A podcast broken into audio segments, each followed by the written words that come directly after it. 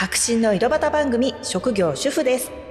主婦の目線で世間を見る井戸端会議的な番組です。縁の下から社会を支えているけど意外と知られていない主婦の世界を都内で子育て中の私ピューがご案内します。主婦の方だけでなく主婦のパートナーの方にもヒントになればというのと主婦が身近にいないという方にも楽しんでもらえたら嬉しいです。私ね昨日歯医者さん行ってすごい久しぶりに歯を削ったんですね。しかも麻酔の注射を2回ぐらい打って、で、その後削ってっていうことだったのに、途中で、あ、ちょっと痛いみたいな 場面があったりして、すごい顎が疲れちゃって、今もね、すごい顎が痛いんですけど、まあ大人になってもね、歯医者さん怖いっていうね、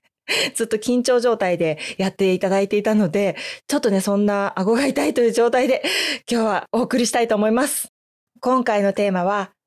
ありがとうとカバーアートのこと。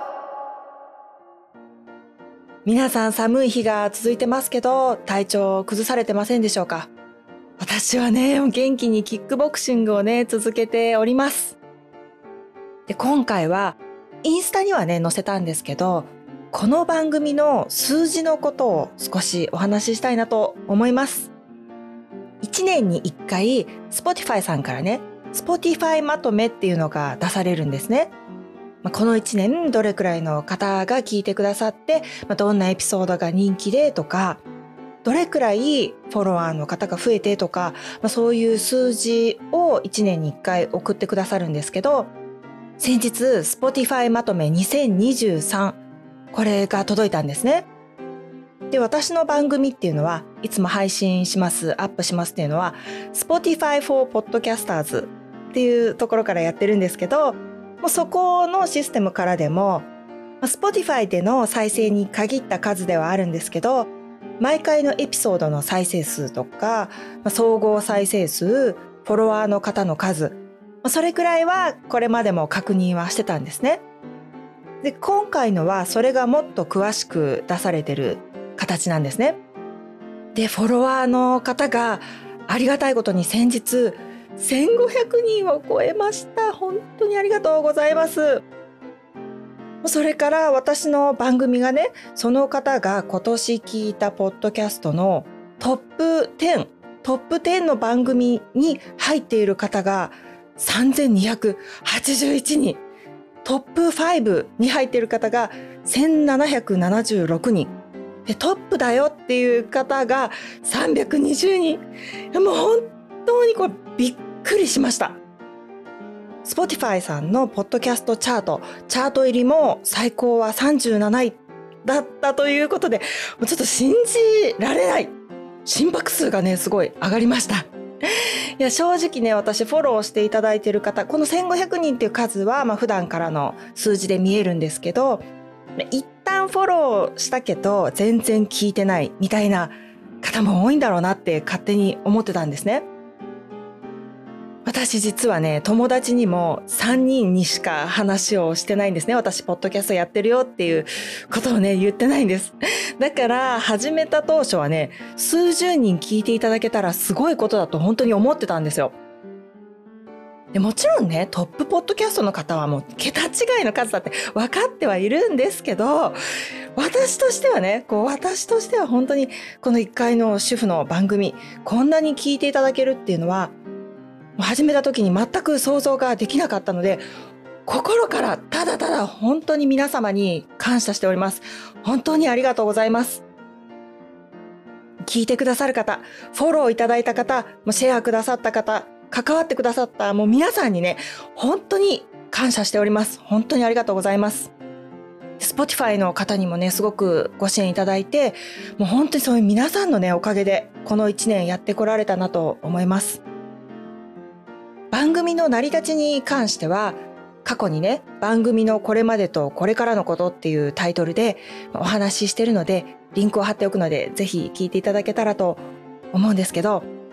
この番組はそもそも Spotify さんのサウンドアップっていう企画があったからこそ始まったんですね。女性のポッドキャスターを10名育成するという、そういう企画だったんですけど、そこに選ばれていなかったら、自分からは100%これは断言できますけど始めてないんですよね。本当にだからねすごく応募してよかったなと思います。まあ、改めて言いますけど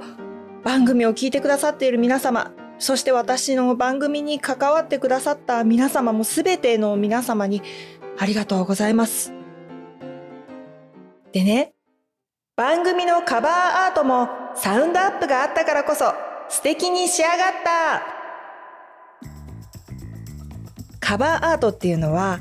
アイコンといいますか私の番組のジェットコースターに乗った4人家族がねわーってなってる感じのあの緑色がベースのあれですね。私あのカバーアートすごく気に入ってるんですよ。以前ねポッドキャスターの方が集まる雑談っていうクラフトビールバーで、まあ、初めてお会いするポッドキャスターの方とかいらっしゃるとステッカーをお渡ししてこんな番組やってるんですってお渡しするんですけどそうすると聞いたことはないけどカバーアートは印象に残ってるってそういうふうに言ってくださった方もいたりして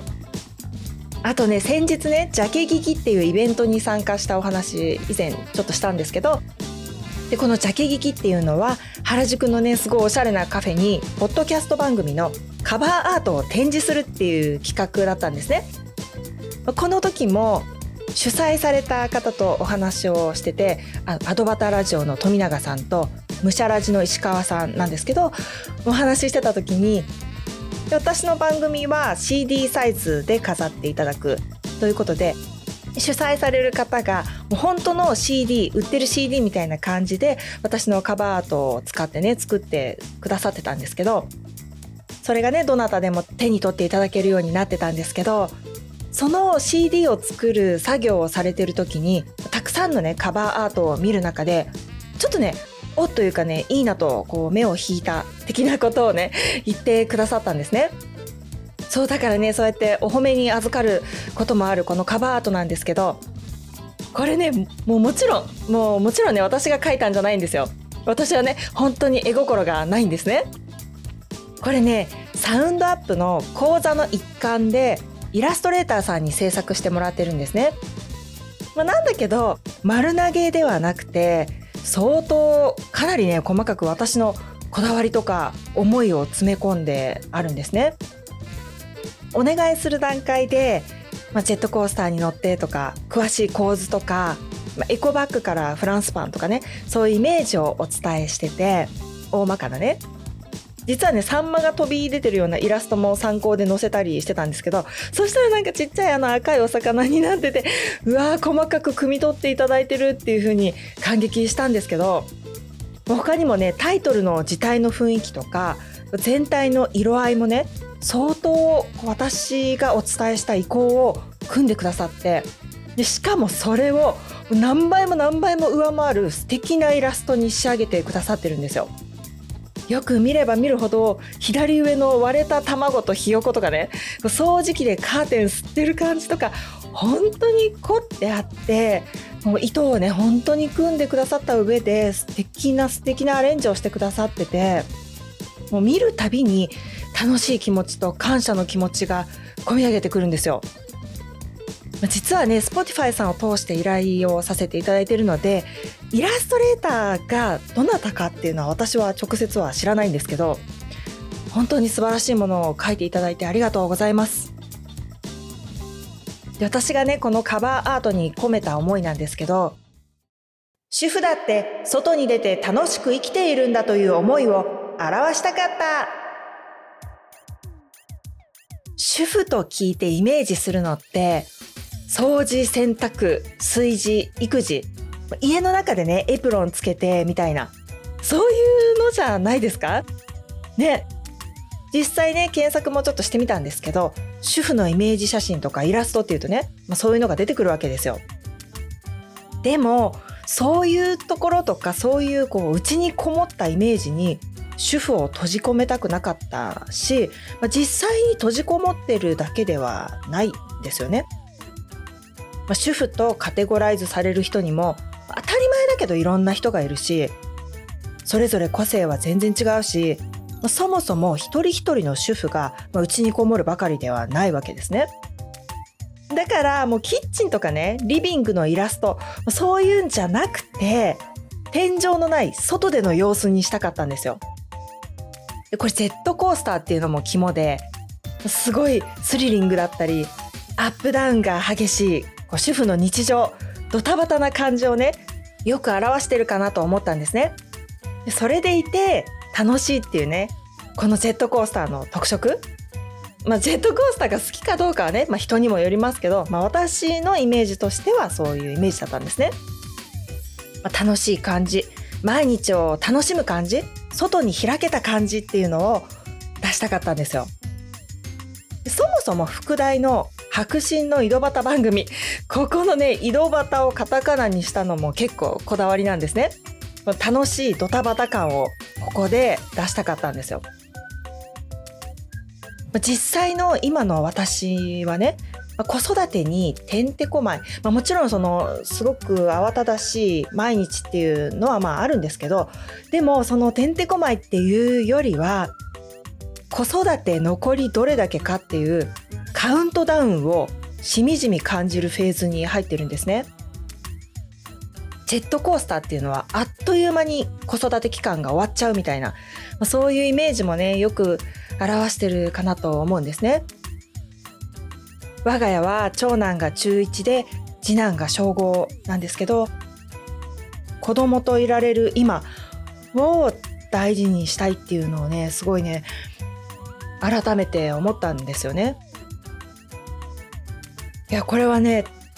母の死を見とったっていうこの影響がうん大きいのかなと思いますね。それまではもっと未来のことを考えていたんですけどそれより人の人生っていうのはいつか必ず終わるんですよね。もう明日私だって死ぬかもしれない。だから今もう今が大事なんですよ。子供といられる今の瞬間を大事にしたい。どんどんどんどんもう本当に全ての思い出が目の前の出来事が過去になってっちゃうんですよ。それがね今すごい切なくてうん本当にもう少しゆっくり時間が経てばいいのにっていう気持ちが大きいんですけど、ね、特に私主婦になったわけだからねこの子育てできる期間っていうのを存分に楽しみたいなと思うんですね。うんうん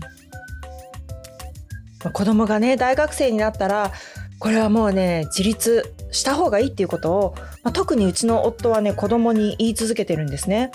まあ、大学の、まあ、立地にもよるかもしれないんですけど、まあ、基本的には家を出ろっていうことを言ってるんですよ。まあ、そうするともうね長男はあと5年しか一緒にいられない。い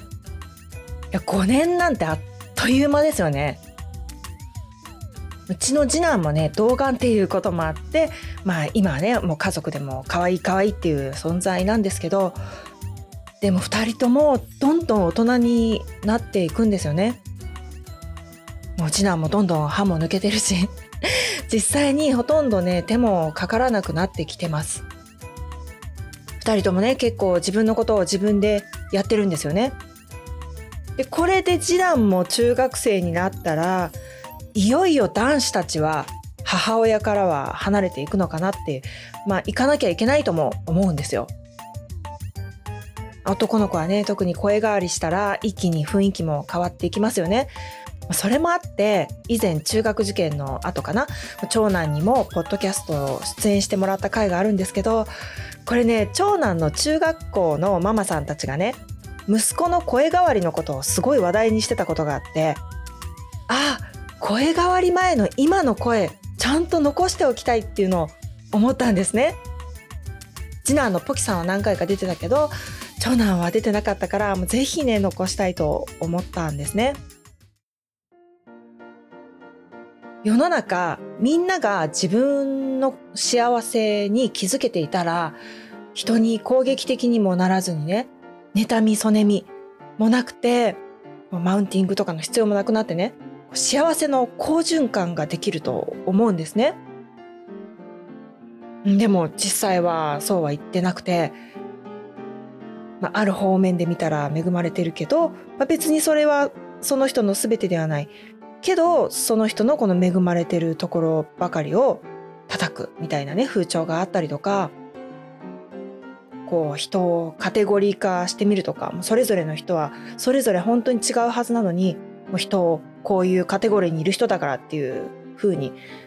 見てしまうとかあと競争競争の社会ですよね。そういう感じになっちゃって本当大人疲れてるしそこに巻き込まれた子どもたちも疲れてるんですよね。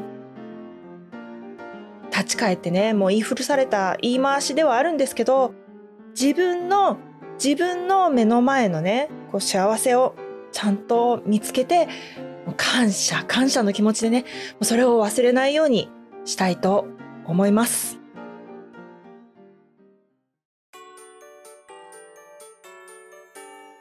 最後まで聞いてくださってどうもありがとうございました。もう感謝感謝で始まった今回の配信なんですけど、改めてリスナーの皆様、職業主婦ですにたどり着いていただき、聞いてくださって本当にありがとうございます。ハードルが高いと感じられるかもしれないんですけど、ぜひね、お気軽にメッセージもいただけたら、すごくすごく喜びますので、ぜひね、送っていただけたらと思います。お願いします。白真の井戸端番組職業主婦です。もしよかったら番組のフォローボタンを押していただけたらと思います。新しいエピソードが追加されて聞いていただきやすくなりますし私の励みになります。星の評価もいただけたら嬉しいです。ご意見ご感想メッセージはフォームやインスタグラムでお送りください。それではまた。